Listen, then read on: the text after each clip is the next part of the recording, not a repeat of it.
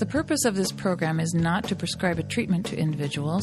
Listeners should consult their healthcare practitioner before attempting any treatment.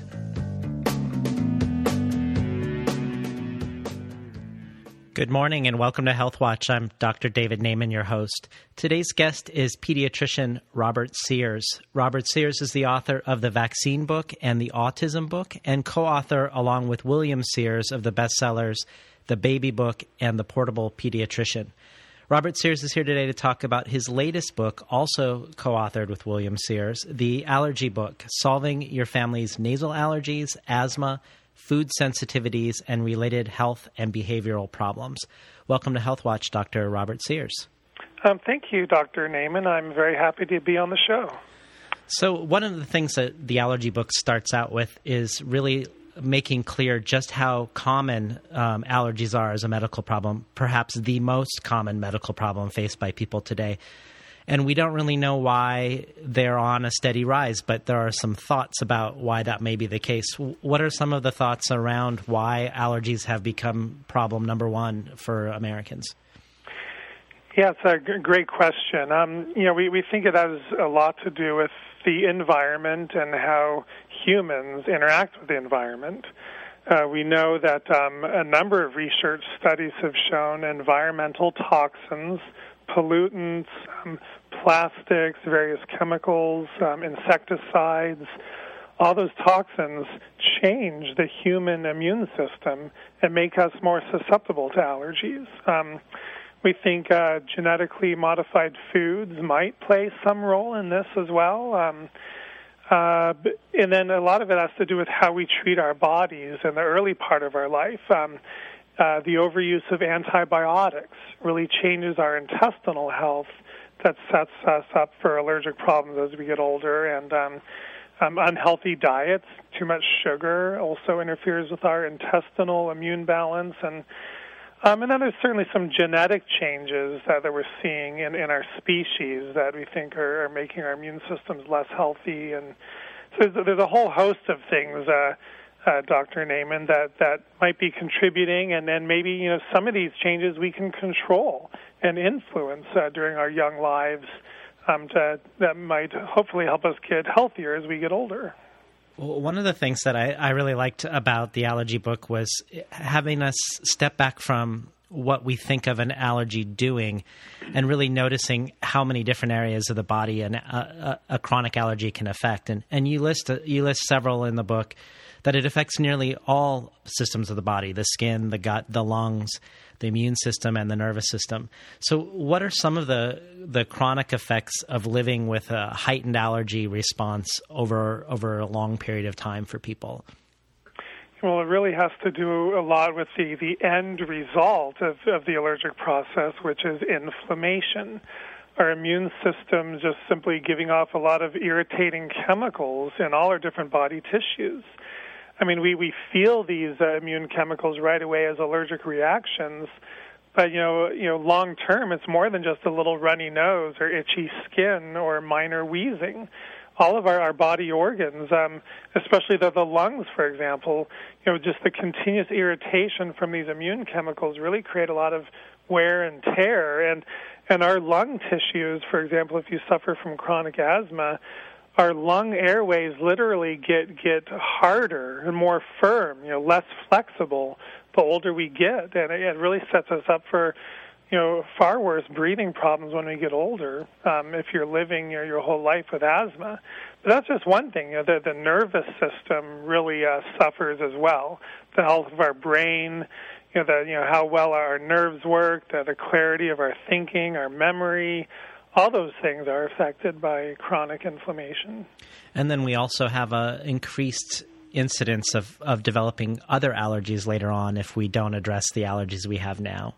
Yeah, correct. And and that's one thing I like to stress to my young patients. You know, I'm I'm a pediatrician, so I see kids, you know, when they're young and if you have a baby with with eczema, you know, or some food allergies, really irritated skin, the eczema can really uh, change into chronic sinus and nasal allergies as kids get older, but then that can even progress into asthma.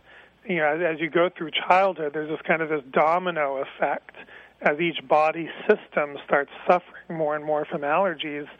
And then that's kind of why it's, it's inc- incredibly important to uh, address your allergic problems when the kids are young. Try to solve them early before your child progresses into to asthma. Um, because once you're stuck with asthma, it, it's even more of a challenge to try to get of, get rid of your chronic allergies, and you might be stuck with it lifelong, or it might require a lot more work you know, to get to the bottom of it. Well, given that asthma, eczema, and hay fever travel in families often, what are some of the interventions if you do have a, an infant or a, a, toddler with, with one of those uh, to try to prevent the development of other problems later on? I think that the key is, is first of all, if you have an allergic problem, get allergy testing. I mean, you really want to try to get to the bottom of it and try to find either the foods or the environmental exposures that you're reacting to. And if you can eliminate those from your life, uh, then then your job might actually be done. In fact, I almost hope that a patient I'm seeing for allergies has a simple allergy, such as maybe to milk or to a wheat or corn or eggs, maybe a single thing you can take out of their life and let their body calm down.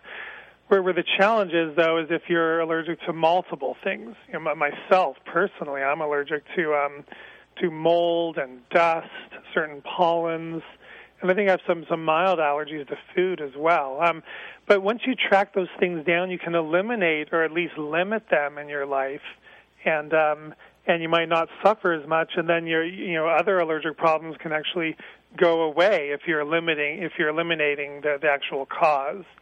You know, the, the greater challenge comes though when when you don't find a cause you know, in allergy testing, yeah, you continue to suffer, but you don't know what to eliminate from your life. Then things get a lot tougher, and you have to turn to a lot, a lot more drastic measures and medical treatments and, and other ways to try to get your body healthy that, that don't involve the simple elimination of, of a single allergen. Well, it's nice that your narrative around struggling with your own personal issues with allergies uh, is part of the book, and, and we get to see uh, some of the success that you've been able to achieve long term through experimenting with different interventions.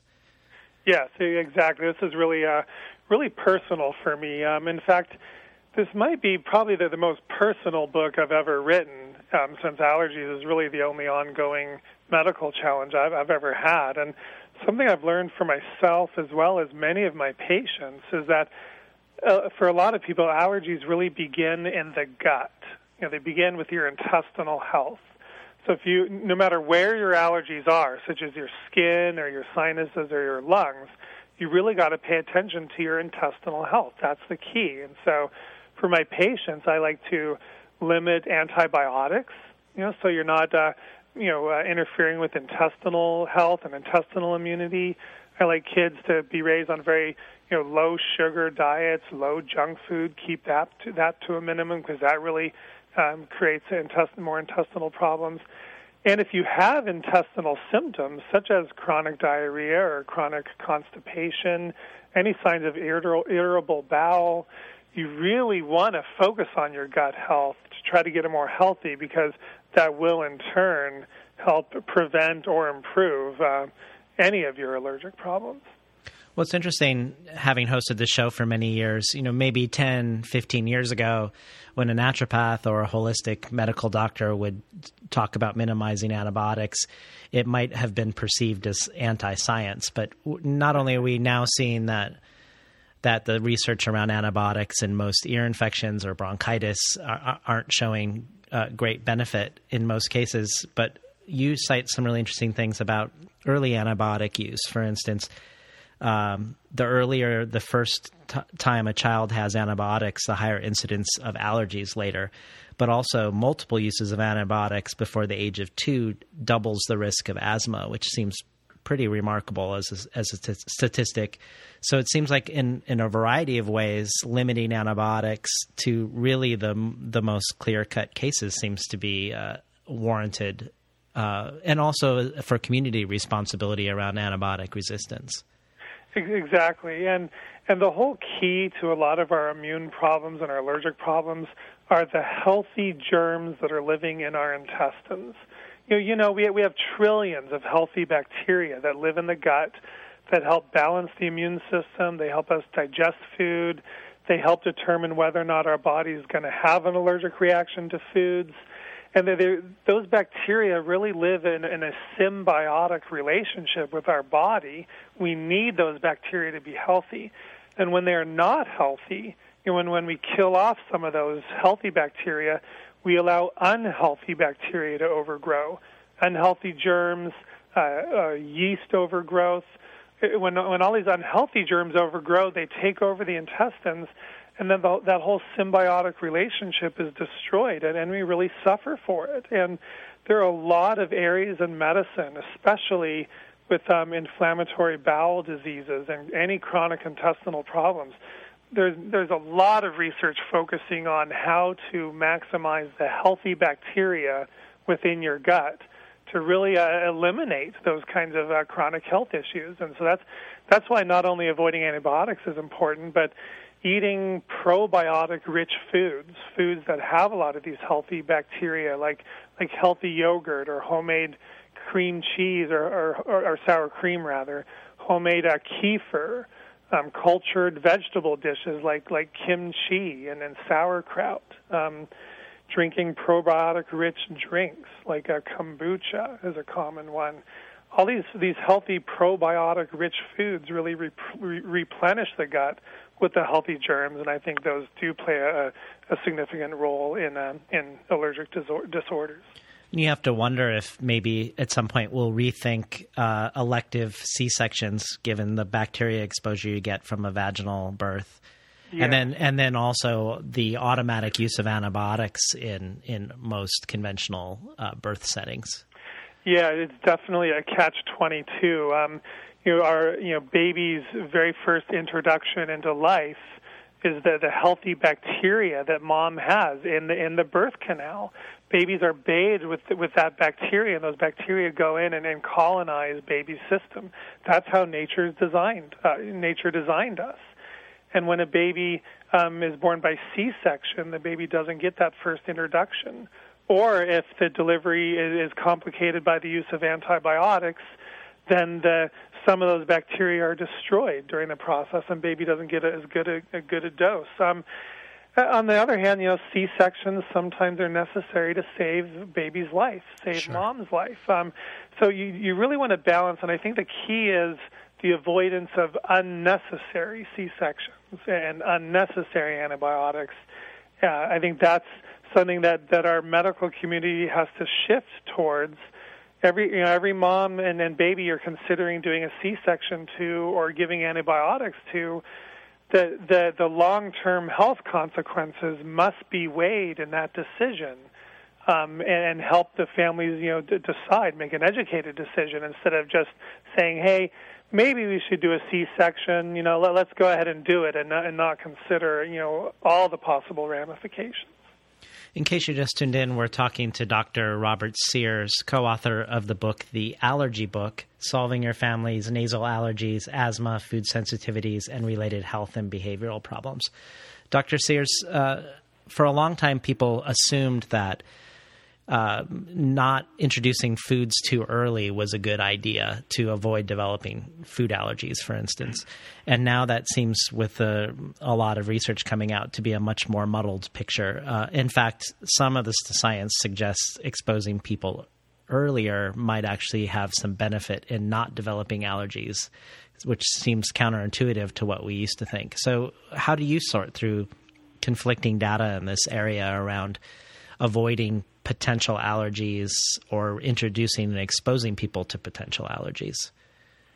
Yeah, that, that is a great question, and my advice has changed on this in recent years. Um, I think no longer do doctors believe that we should avoid all the allergenic foods like peanuts and eggs and fish, um, other nuts. Um, you know, we, we used to say, you know, we used to say, don't feed those foods until your kids are two.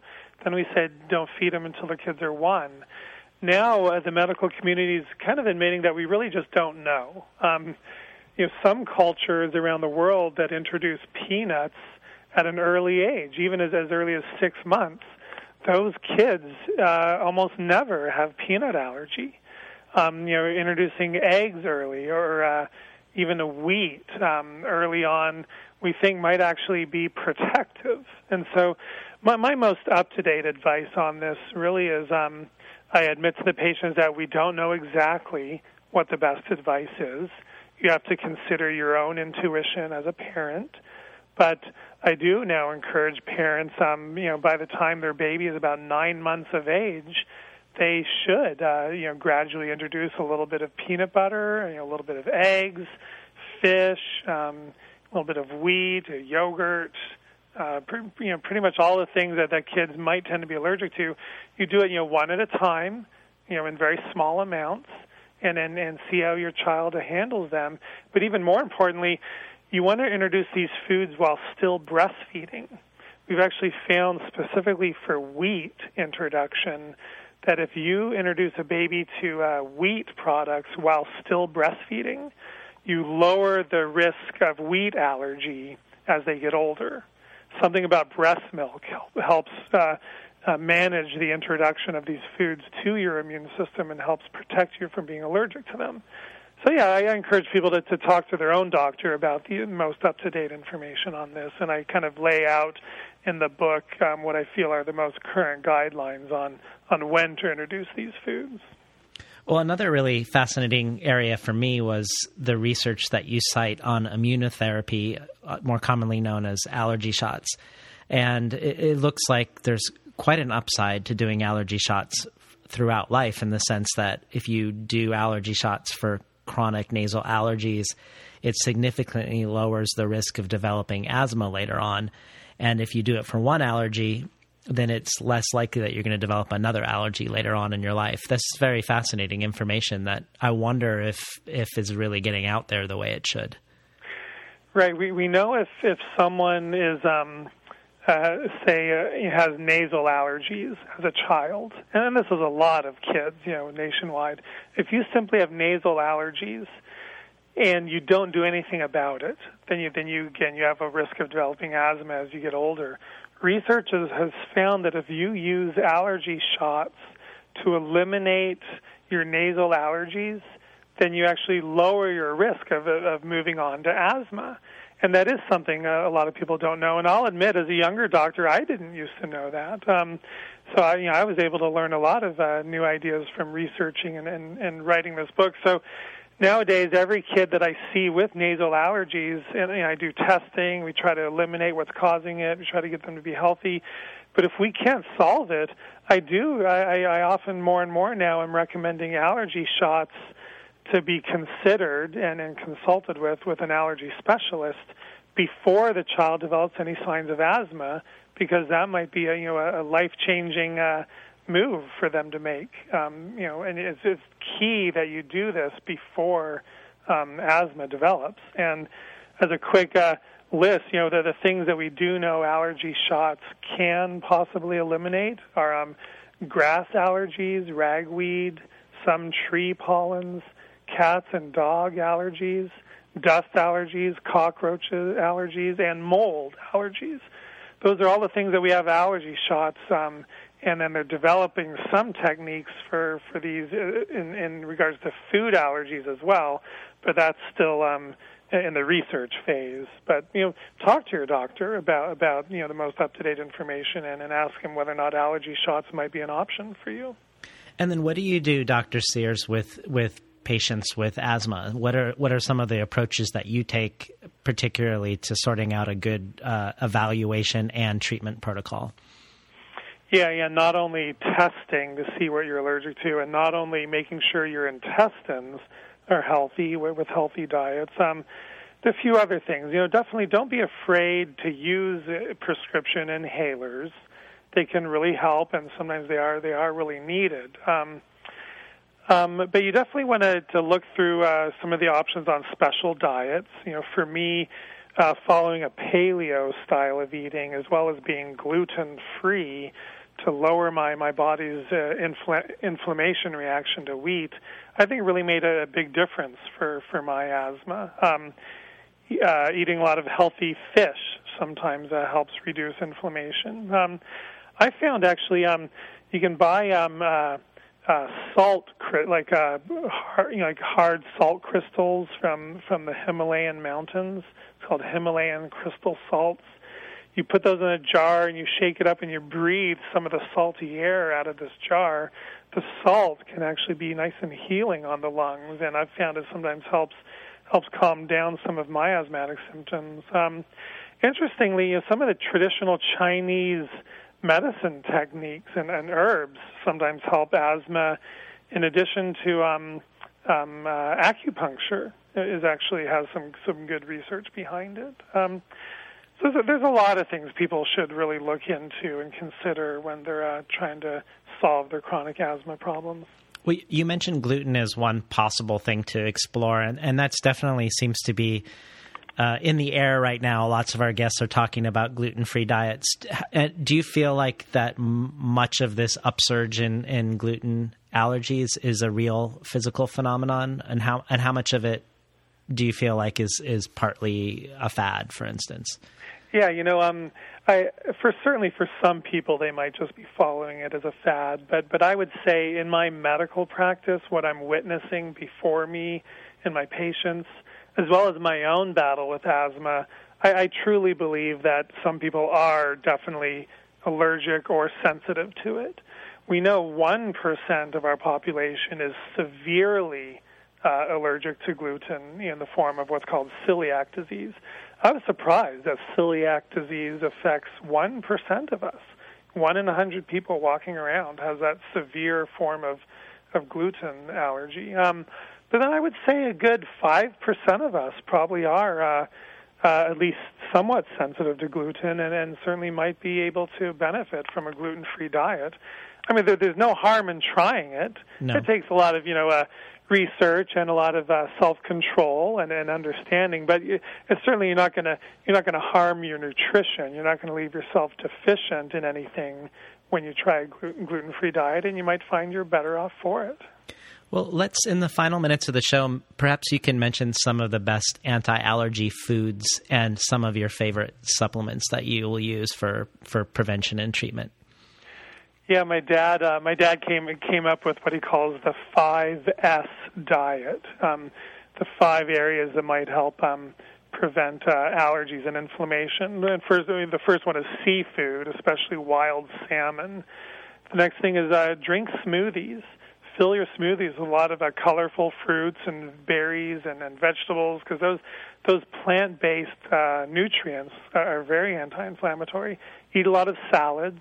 I tell the young kids in my practice, you got to eat a, a, a vegetable or a berry that's from every color of the rainbow every single week and when you're shopping with mom or dad, make sure you get you know one of each of those seven colors in your basket because you got to make some salads and eat those for dinner every week because that's going to go a long ways. Um, and there's certain spices like like turmeric and cinnamon and, and various other spices that you know uh, can help. Um, uh, you know, prevent uh, inflammation and allergies. And then, um, you know, we, we know some of the supplements like vitamin D, probiotic supplements, um, those are two some of the other key vitamins people can take to help uh, reduce allergies as well.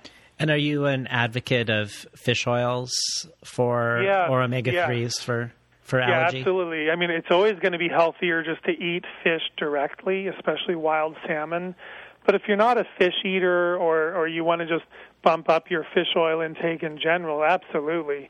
There's a lot of good research showing um, fish oil supplementation helps uh, inflammation and allergies. And do you have any thoughts specifically on dosage around that? You know what? People tend to tend, tend to underdose fish oils. I, I would say, you know, with the permission of your doctor, it's certainly safe to probably take twice the dose that, that, that the label recommends for you. I'll typically have people take at least 1,000 milligrams of the omega 3 component of a fish oil but even two or three thousand milligrams a day, and with the permission of, of a doctor or nutritionist, um, can be uh, useful for people with inflammation. And and you mentioned vitamin D, and I, I often think of vitamin D for, for bone health or um, perhaps for seasonal affective disorder. Tell us about why we, people should know their vitamin D status in regards to allergic responses. Well, there, there, there have actually been, been a number of research studies, I don't know how many dozens of them, that have shown those with a low D level uh, increase the risk of allergies. Um, and, you know, first of all, go outside, you know, live outside. Um, we're, we're an indoor society. We really need to be outside, soaking up the sun's rays. You know, you don't want to get a sunburn, of course, but spend hours outside every day so your body, you know, builds its own natural vitamin D. But if you can't do that or you get a level checked and it's still low, yeah, you know, supplement with vitamin D. You got to take some pretty hefty doses with your doctor's guidance to to raise your vitamin D level. Um, work at that and don't give up, especially if you have an allergic problem, and you might actually see your uh, your your allergies diminish when you get your vitamin D level up. And lastly, any tips on how to do probiotic supplementation? You'd mentioned that as another possible uh, tool to use. Uh, what should people be looking for? You know, you want to get a probiotic that has many different species in it, um, and you want to dose it in a matter in a manner of uh, tens of billions. Um, you know, you want to get something that says, say, every capsule has 10 billion, you know, organisms in it, or 50 billion organisms organisms in it. Um, take it every day. Um, but but again, don't just rely on pills. You know, sometimes it's better to rely on natural foods, like uh, like healthy, you know, Greek yogurt or uh, kefir drinks that have a lot, you know, very rich in probiotics, or kombucha, um, sauerkraut. I think I mentioned earlier. You know, it's not always about pills. It's also also about eating healthy and using food to heal your body. Um, so definitely make probiotic-rich foods you know part of your daily diet, and you might find your allergies improve. Do you have a website you could point our listeners to? You know, I'm I'm mostly these days on on my uh, Dr. Bob Sears uh, Facebook page. I'm, I'm just starting to get up uh, my uh, drbobsdaily.com website. We've also had our family website, AskDrSears.com. That's kind of been our old standby for many years. So, yeah, people can check us out uh, any of those places. Well, it's great having you on Health Watch today, Dr. Sears. Yeah, appreciate it. Thanks a lot. We're talking today to Dr. Robert Sears, the author, uh, co-author of the allergy book, Solving Your Family's Nasal Allergies, Asthma, Food Sensitivities, and Related Health and Behavioral Problems. You've been listening to Health Watch. I'm Dr. David Naiman, your host. Stay tuned for the rest of the Monday Morning Radio Zine.